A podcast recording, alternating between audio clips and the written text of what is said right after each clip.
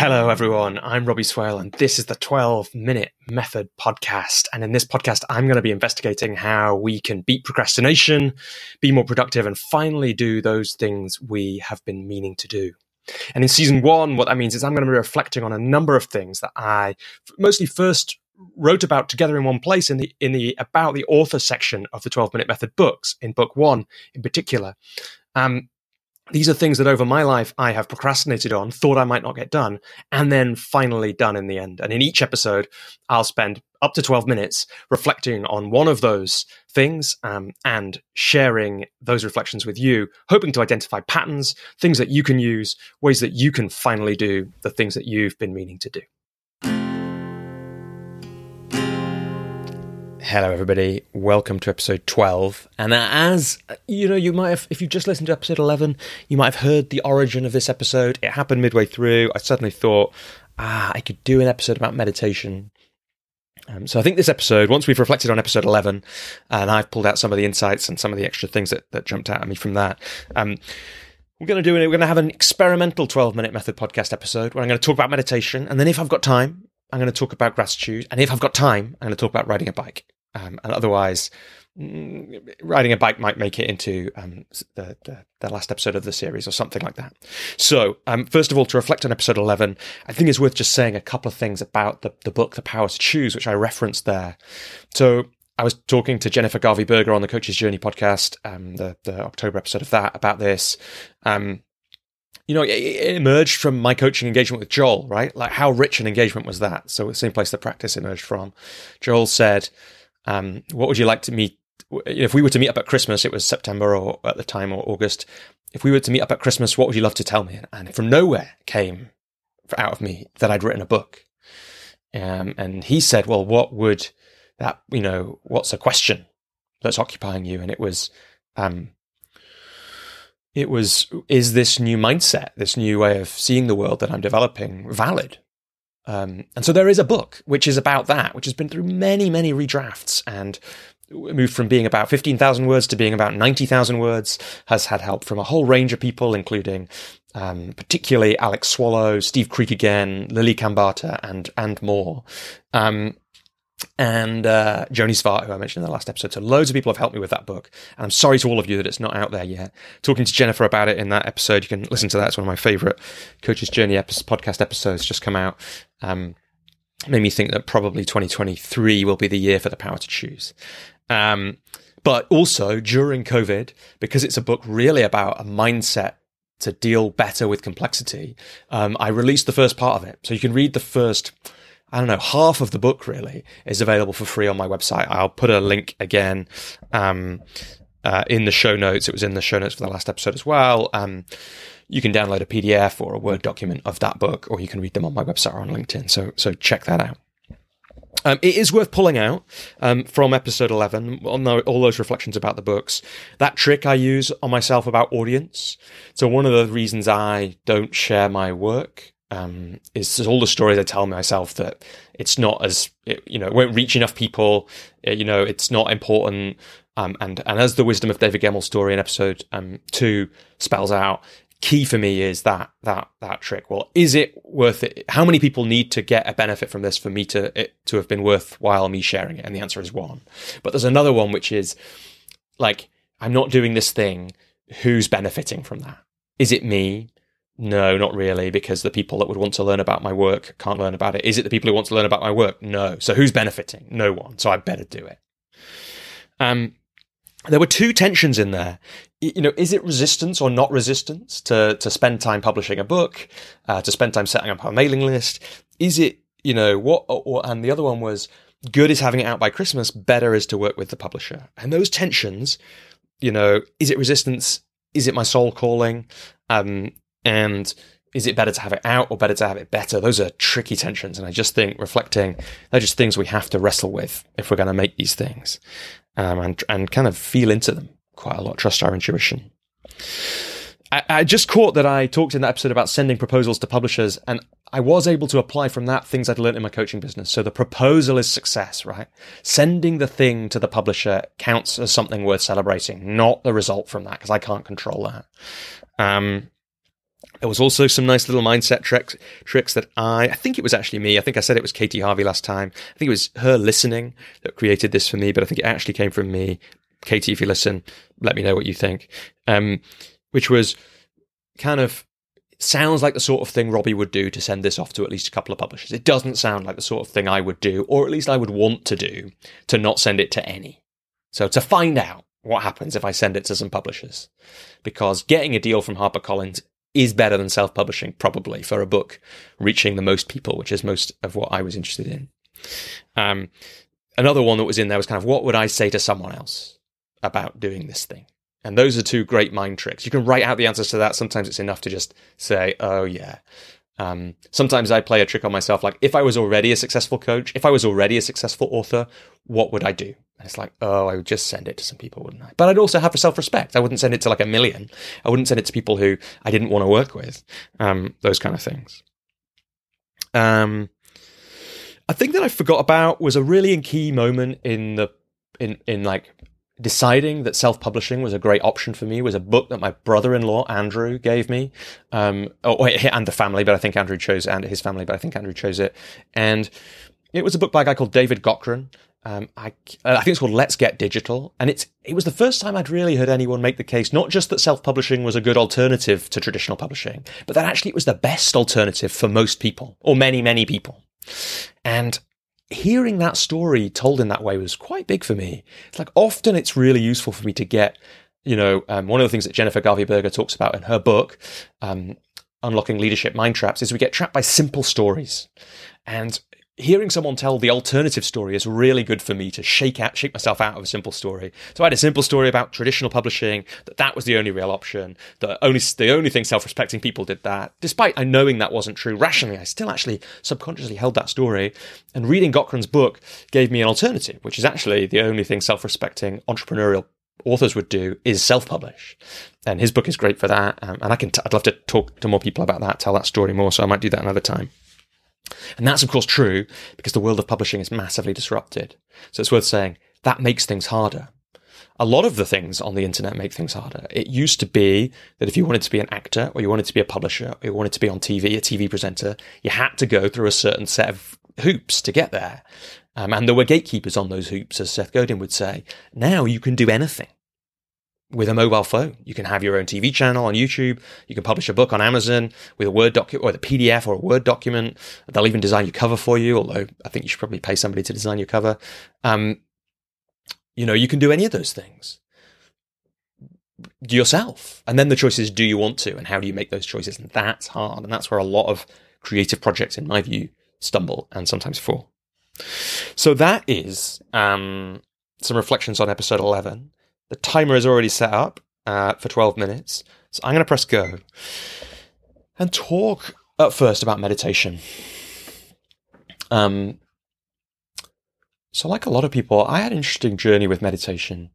And essentially, I knew about it for a long time because my mum, for as pretty much as long as I can remember, was connected to a Buddhist community in the UK. My dad also had a, a probably 10 years of being very closely linked. So my mum was connected to Rigpa. My dad was very closely linked with Thich Nhat Hanh's um, order in the UK. Some of you might have heard of him.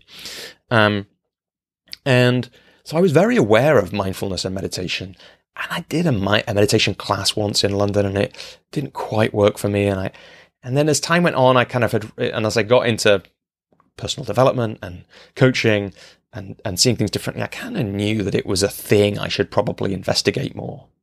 And then I didn't do anything about that. Now it's a little bit different to some of the other stories. It wasn't something I'd like wanted to do forever. Um, but it is something that's undeniably good for me. And what's been interesting is I have never done it in the way that I thought, think that you're supposed to do it. So this is one of the things that I think stopped me doing it. The way you're supposed to do it is every morning you get up like an hour earlier than you otherwise would, or you create an hour of space and you spend an hour sitting and breathing or with some beads or something else. I didn't really know what those other things were, like mantras. And I heard people on the Tim Ferriss show talking about these kind of practices. And I, and my brother talking about it and all these kind of things. And I didn't do it. Um, and then here's how I started meditating. And it took me a long time to even start calling it meditating. But basically, Joel, again, oh, so much to Joel Monk, um, he said, I think you should develop a practice to get yourself ready for your coaching sessions. Um, about five minutes. And I was like, oh, okay. And I quite liked the idea of it. And I, I just kind of, again, like, like Joel was a great mentor as well as a coach. I just trusted that he was onto something there. So I created one and it was basically created from a bunch of things that I had thought about. So particularly it was created from at first box breathing that I'd learned from Brene Brown at a talk in London in, in 2015 and been really affected by. Um, really simple exercise. Breathe in over a count of four, hold for a count of four, breathe out for a count of four, hold out for a count of four. Um, so it was that, was doing that a couple of times. Then it was saying some lyrics to myself. Joel said, maybe you should have some poetry in it. And there's an amazing middle eight of a Frank Turner song called I Knew Prufrock Before He Got Famous brilliant title, amazing song. Uh, the, if you want to look up the lyrics, it's the bit that starts, life is about love, last minutes and lost evenings. Um, so I would say that to myself aloud if I was by myself or quietly if I wasn't. Then I would spend f- another five minutes breathing um, in that way. And that was the start of the practice, I think. And then, no, no, it wasn't. It wasn't because we'd done some work. So I was going to do this before every coaching session.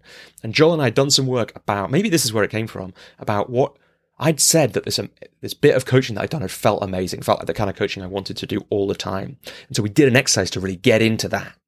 What did that feel like? What was it like? So in the in this in the practice that I did, the box breathing would go around a couple of times. I would say the lyrics, then I would Im- breathe in and imagine that feeling of coaching this woman come into me, and breathe out, imagining the the person that I was about to to speak to. So I was really embod- trying to embody that moment of amazing coaching that I had created with this with this client and bring it to the conversation I was about to have.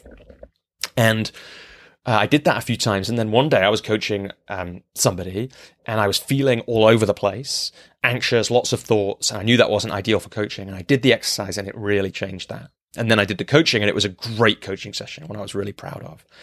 And so that was when I knew I needed to keep this thing, this practice going.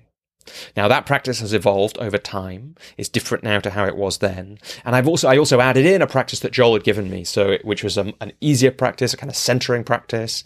Um, I can probably put a link to that, uh, in the show notes.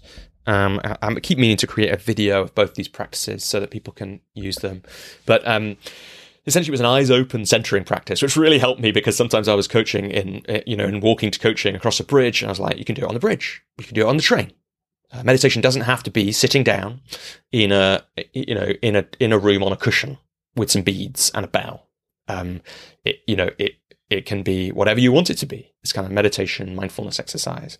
You know, the apps like Headspace and, um, what's the Sam Harris one, whatever that's called now, Wake Up, I think it was called, or Wake App. Um, and that they they help you with this as well because they're great for doing anywhere. So that was really powerful.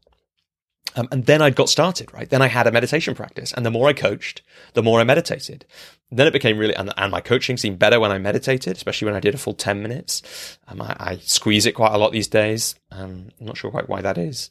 Um, and that became the, yeah, the way that I did it. And, and my practice, the, the practices that I do has evolved, but trying to hold that 10 minutes max, minimum five minutes, if at all possible for coaching um, before before coaching sessions is a really good way. Again, like I said last time, uh, tying a habit to something else you'll definitely do with a reason for doing it then is a really good way of of creating a new habit.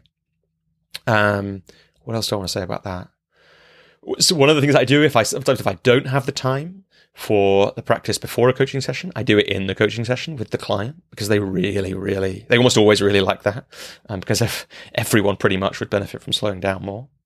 Um, another thing just to say about meditation, and then I'm going to flip to gratitude for the second half of the 12 minutes, I think, is um,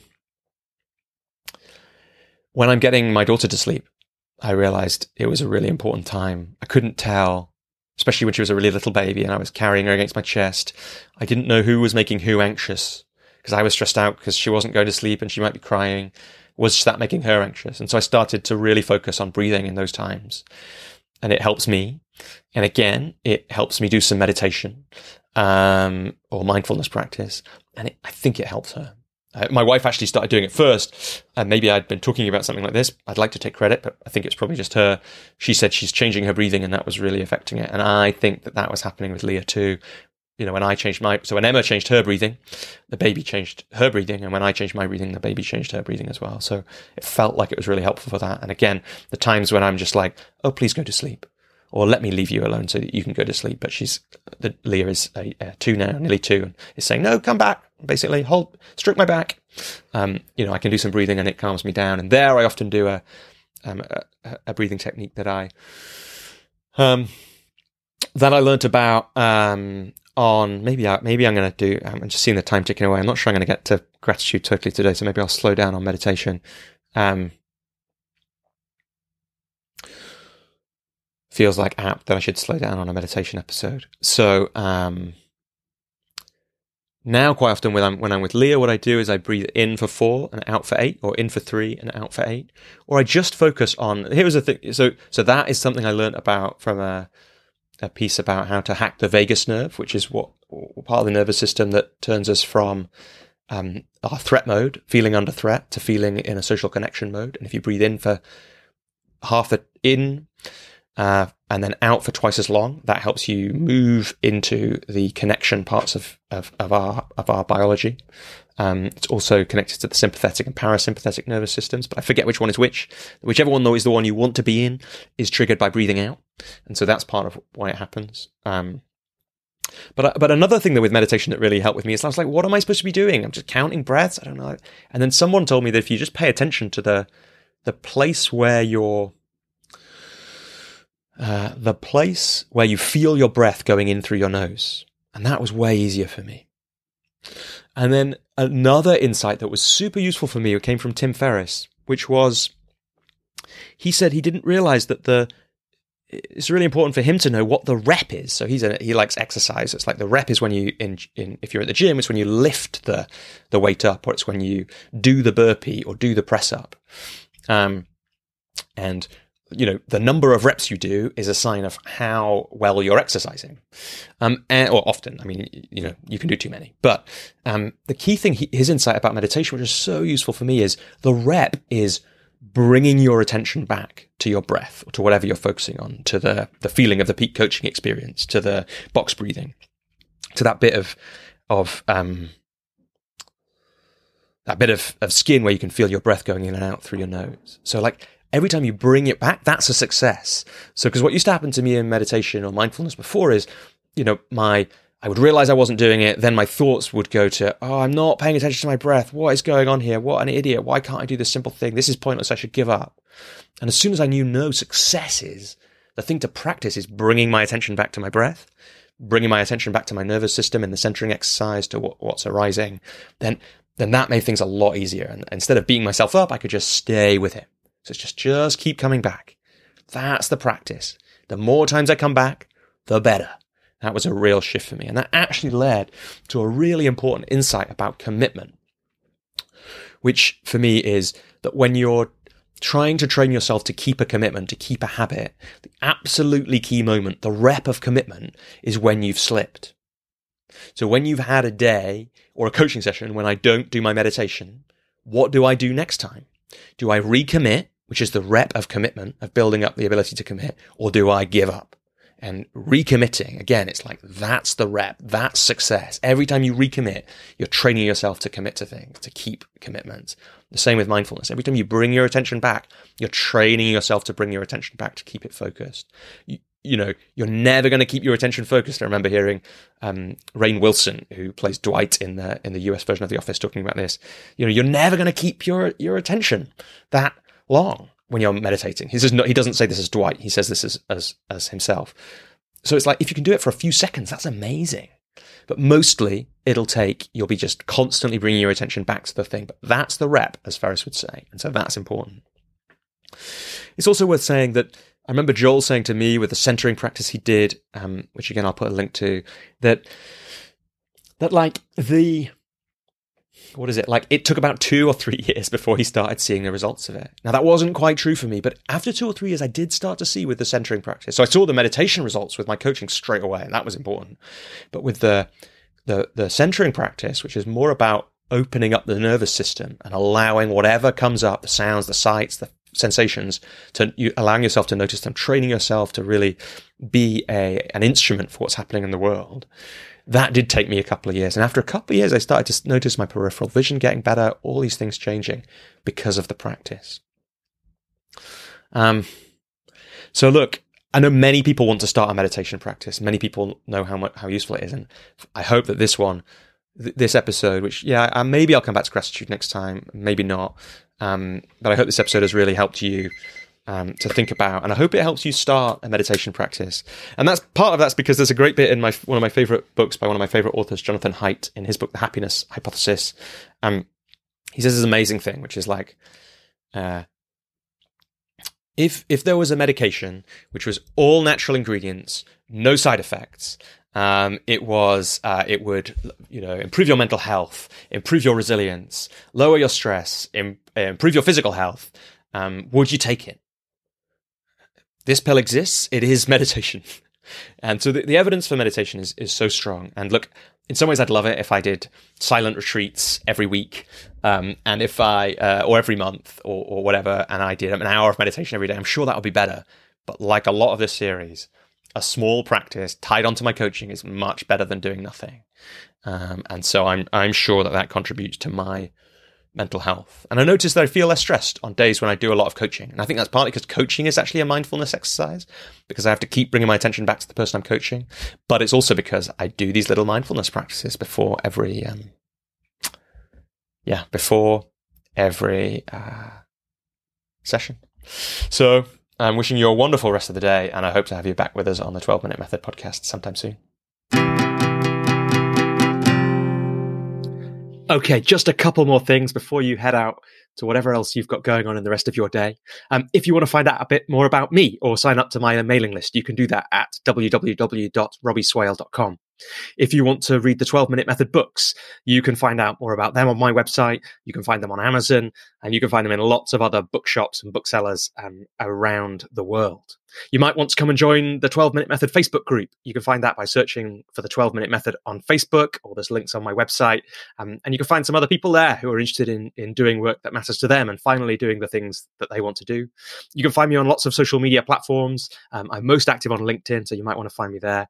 Um, and most of all, I'd, I'd love to hear from you, especially if something that I've made has inspired you to finally do something you've been meaning to do for a long time. Um, that th- hearing those stories are some of the most meaningful things for me in my work, and so um, they help me keep going when I might want to give up. So I'd, I'd, love to hear from you, but most of all, I'd love it if you did that thing, uh, that thing that matters to you that you've been meaning to do.